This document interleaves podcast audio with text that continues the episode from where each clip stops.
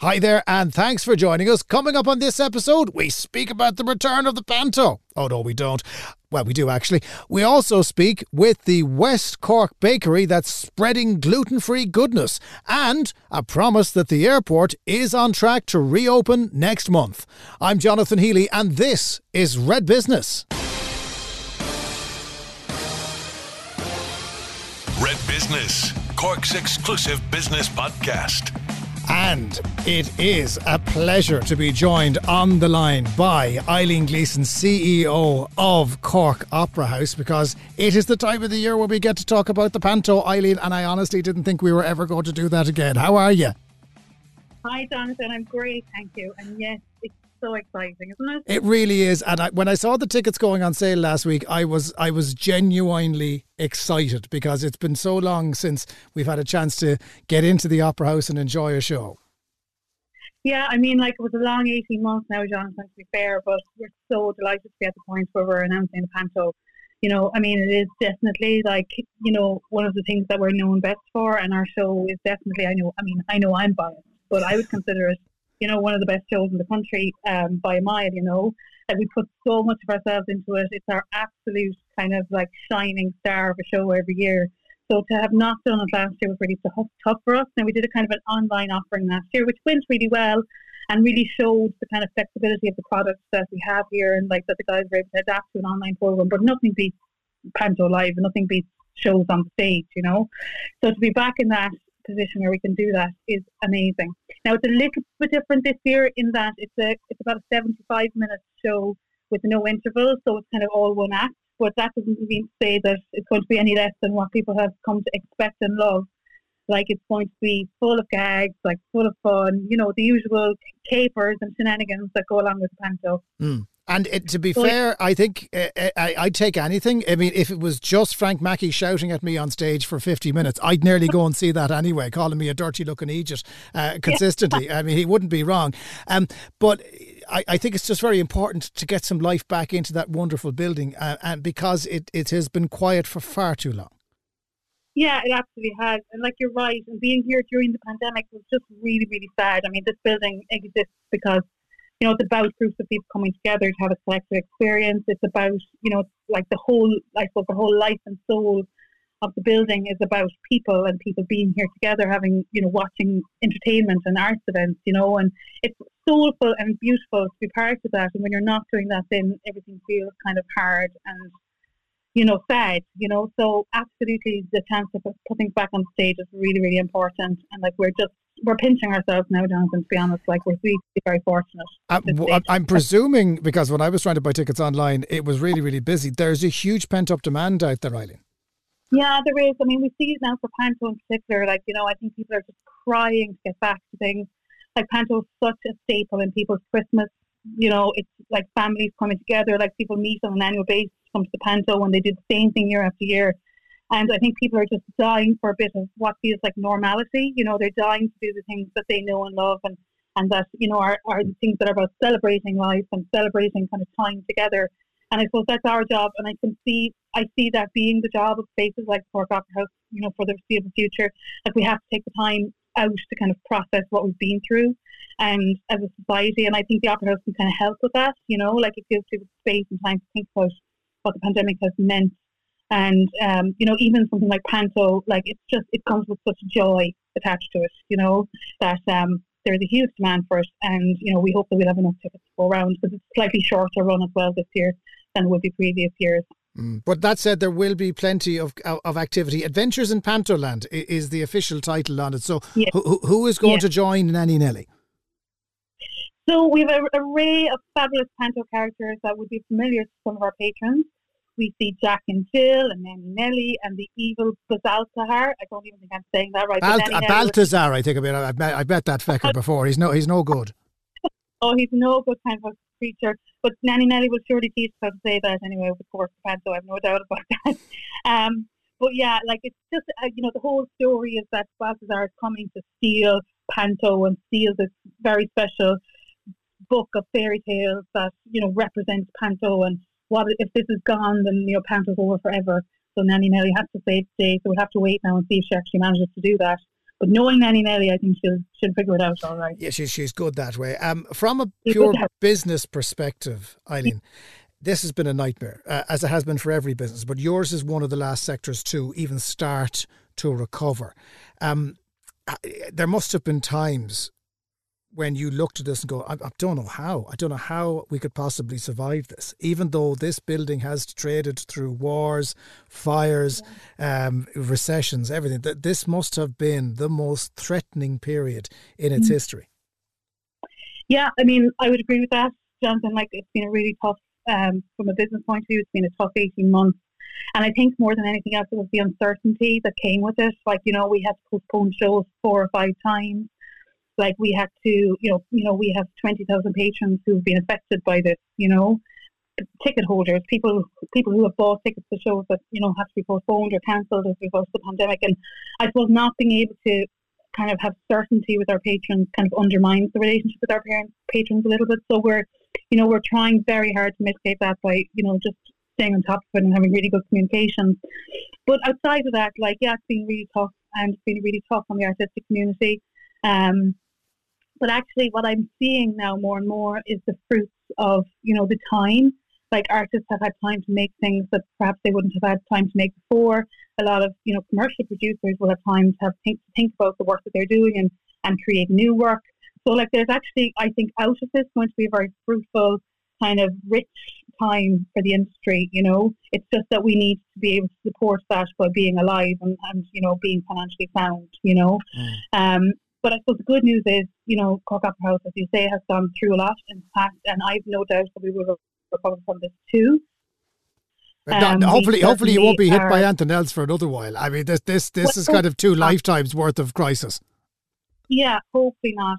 And certainly, like from what we're seeing in the box office, like people are wanting to come back they want to come back to the opera house. There's a real there's a real sense of like you know we will recover because people are buying tickets, which is essentially what we need people to do. You know, so there's a real sense of support from the community. People were with us all the way during the pandemic, and they remain with us now.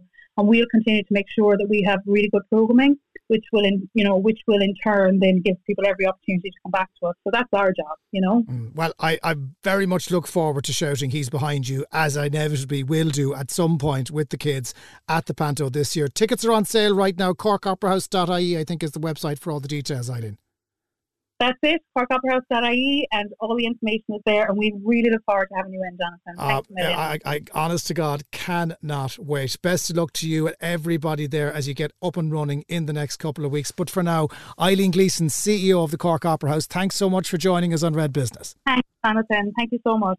The only show in town for Cork business, Red Business.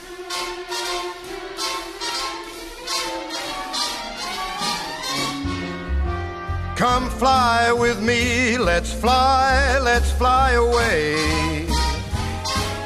If you can use some exotic booze, there's a bar in far Bombay. Well, there's never a bad time to introduce a bit of Frank Sinatra to Red Business, and my next guest enables me to do that. Kevin Cullinane of Cork Airport. How are you? I'm very good, Jonathan. It's lovely to talk to you mean, we haven't been flying anywhere out of Cork Airport for a while, uh, for, for reasons we'll discuss, but there's been a steady stream of good news, hasn't there? Well, indeed, we, we closed here at the end of September to begin the, the vital reconstruction of the main runway, and ever since we seem to be putting out almost a weekly news release of airlines that are announcing new routes for this winter and next summer, whether that was Ryanair initially with 20 routes and they've subsequently added a further two to bring it up to 22. We see KLM base an aircraft and a crew here overnight uh, for the winter to go double daily. Um, we've seen Vueling, the, the Spanish low cost carrier, announce uh, a service to Paris, Orly, uh, and Aer Lingus uh, announcing their, their winter schedule as well out of Cork in, in recent days. So uh, it has been, I suppose, the proverbial green shoots are starting to, to flourish and grow again.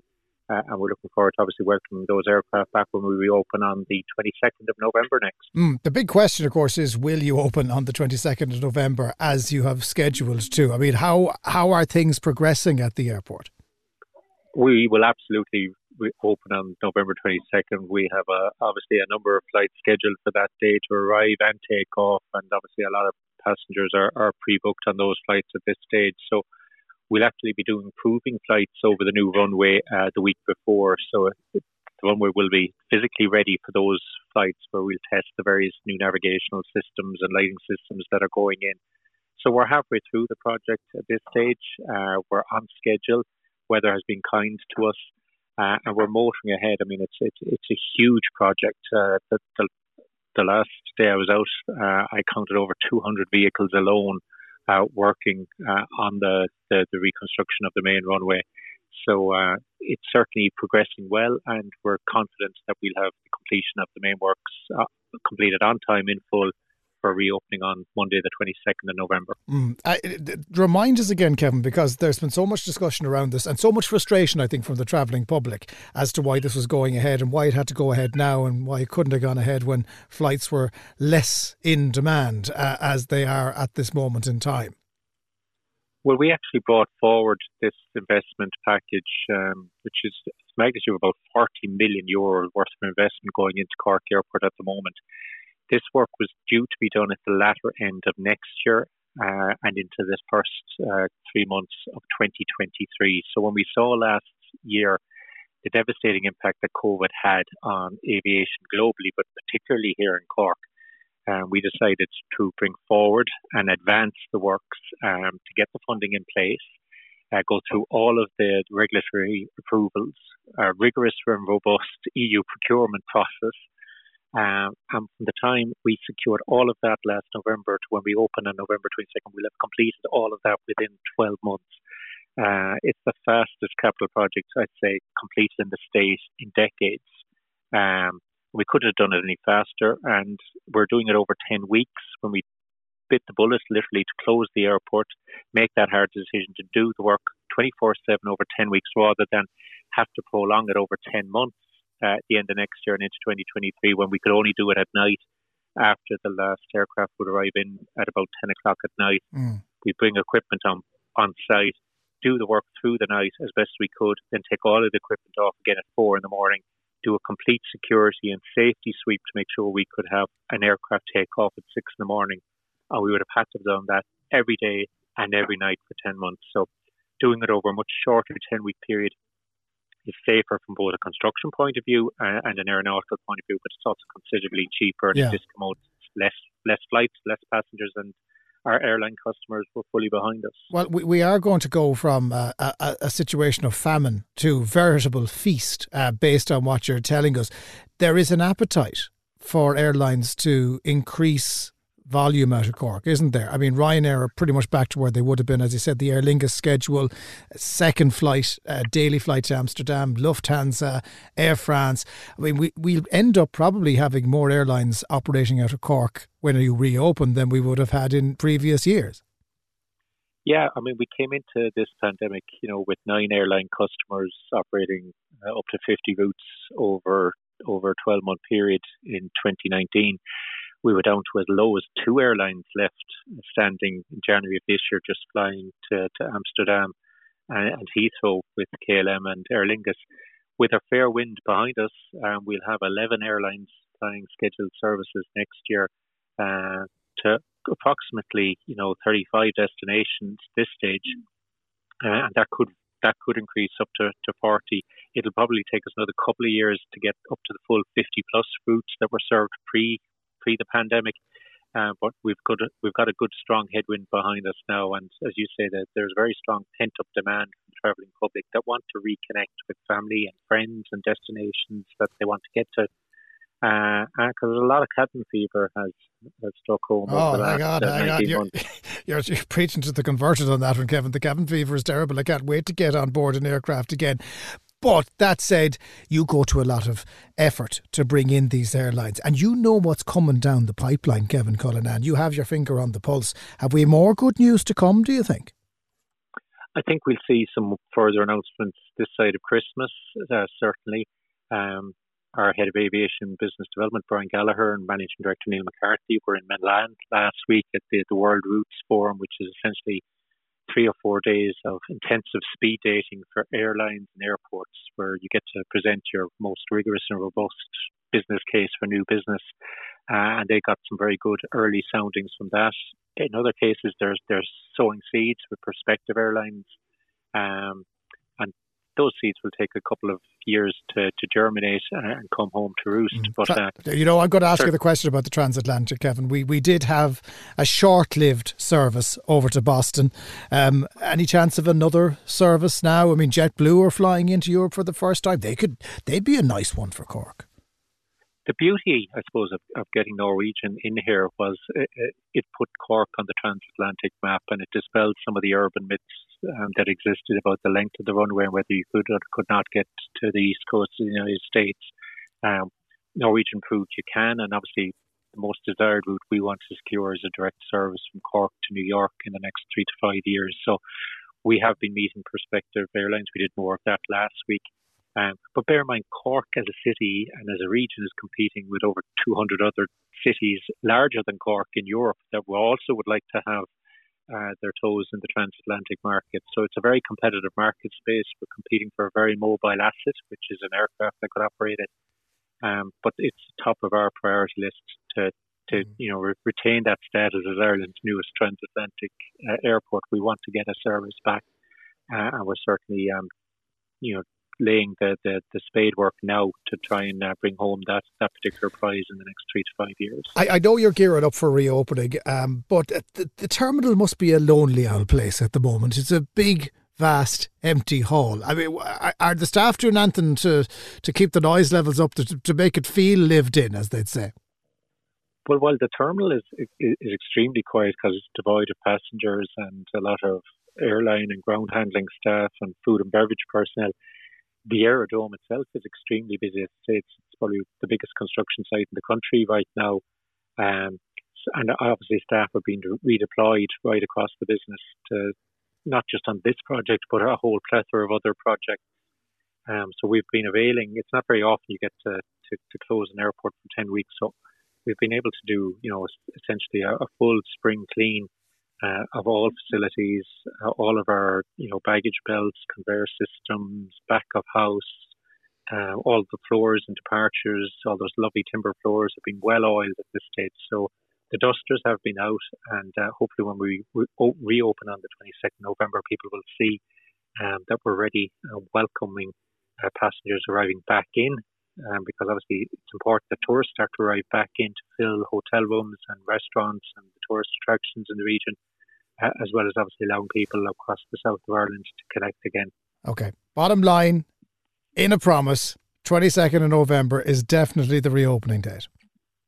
That's what we're all aiming for, and that's what we're on schedule to achieve. Well, we, we'll fing, fingers crossed the weather won't do anything that'll scupper that. But for now, Kevin Cullinane, on that very positive note at Cork Airport, thanks so much for joining us on Red Business. Always a pleasure, Jonathan. Red Business all that's best about business in Cork. People in Clonakilty are very familiar with Scally's SuperValu, and if they are gluten intolerant or celiac, they're big fans of their in store gluten free bakery, which was set up in 2015. Last year, Niamh Scally took over the reins and turned that operation into a brand of its own with some serious ambitions that's already supplying lots and lots of stores around Cork and is also being served at a few five star hotels. Niamh Scally, you've had a busy year. I have absolutely, um, and thanks for having me on, Jonathan. It's kind of fitting that we're having this conversation because just a year ago since I actually did take over the reins, so we're a year in business, and it has been a very busy but a very exciting year with a lot of learning thrown in. So um, we started a year ago, as I said. Um, the range was being produced in my parents' supermarket in Clonakilty, and during lockdown, I found myself having been in Australia and I came back from my travels, that me and my now fiance ended up working in the shop. At that time, we joined the front line. And during that period, with the restrictions and lockdown, we found we were getting a lot of requests from customers who were saying, please send us our goodies. Um, and these would have been people who would have been travelling down to West Cork on their holidays or whatever the occasion. And after a while, we just kind of thought, you know, me and my family, why instead of bringing them to us, why not bring the range to them? Um, and we knew that the range was very much loved by customers for its freshness and the taste. And I suppose the breadth of range as well is something that people would have mm. had a massive appreciation for. Because, Niamh, um, I, I um, know from speaking to people who are celiac in particular, uh, uh gluten free stuff can times be awful. Uh, crumbly, dry, fall apart, no yeah. taste, uh, feels like you're chewing cardboard. You guys cracked it quite early that it didn't taste like cardboard at all, at all. Yeah, but I suppose the secret to that is, and this is one thing that I suppose they'd always say in our shop, if people are familiar with it, they'll know that we have a whole host of products that are produced in the store. The ingredients and the quality of the ingredients that are used. And I don't think you can stray too far from that. You know, like in our pastry products, we use real Irish butter. You know, um, there's no shortcuts taken. We don't add preservatives.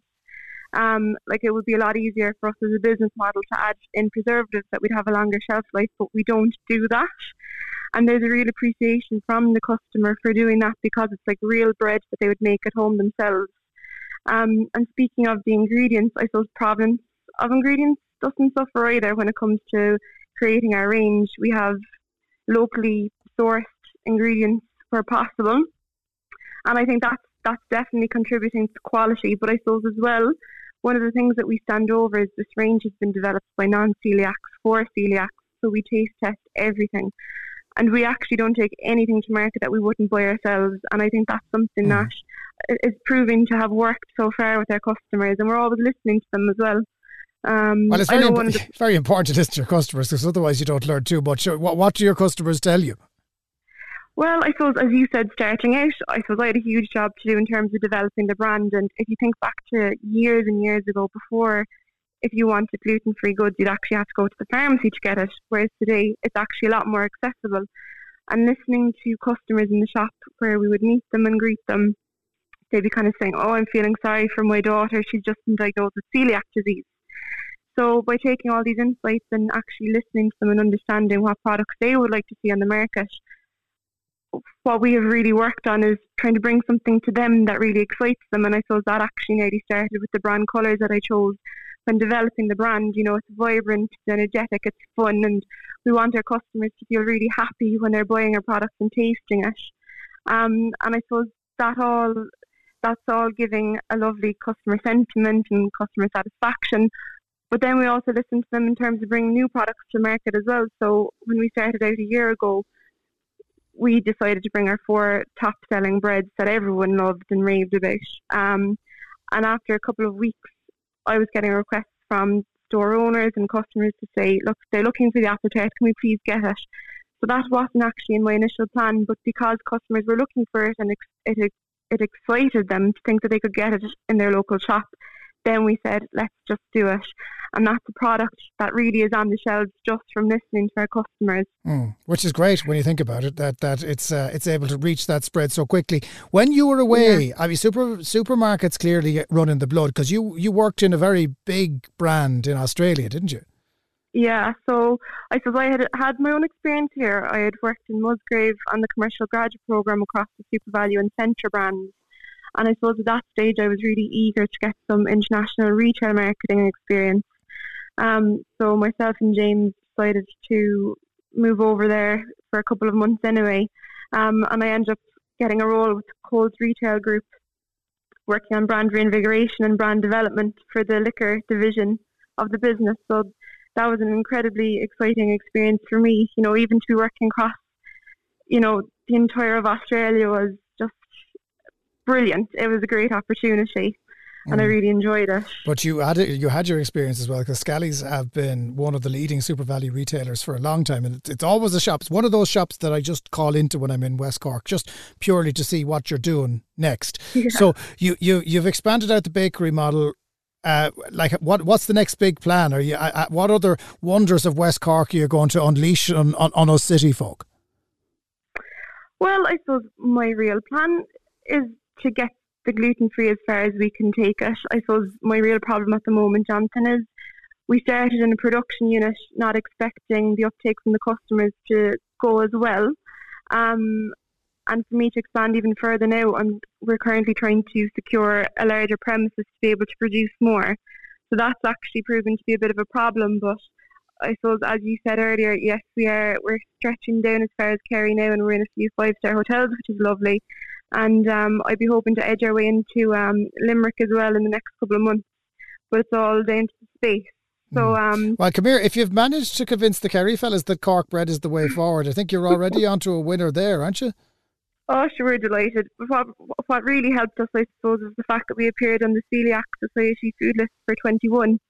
Um, and the day that that was um, published, it was incredible. Like the reaction that it got again from the customers ringing, looking for it. So I suppose credit for credit is due. The Celiac Society is obviously providing a great support for those in a celiac or gluten free diet because um, the reaction was phenomenal. So that's that's really helped us. And then recently as well, we won two na hÉireann Awards. We won a, a gold medal for our rolls and a silver medal for our multi-grain loaf, and all that talk around the brand that all really helps.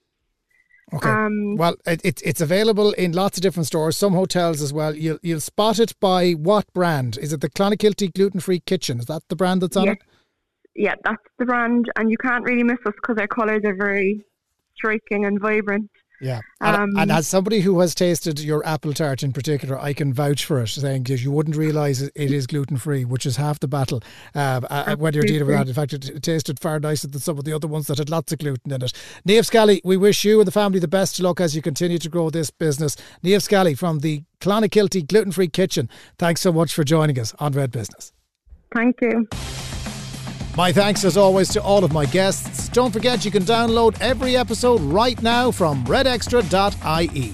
Kira McDonough was the producer, and we'll catch you on the next one. Red Business. All that's best about business in Cork.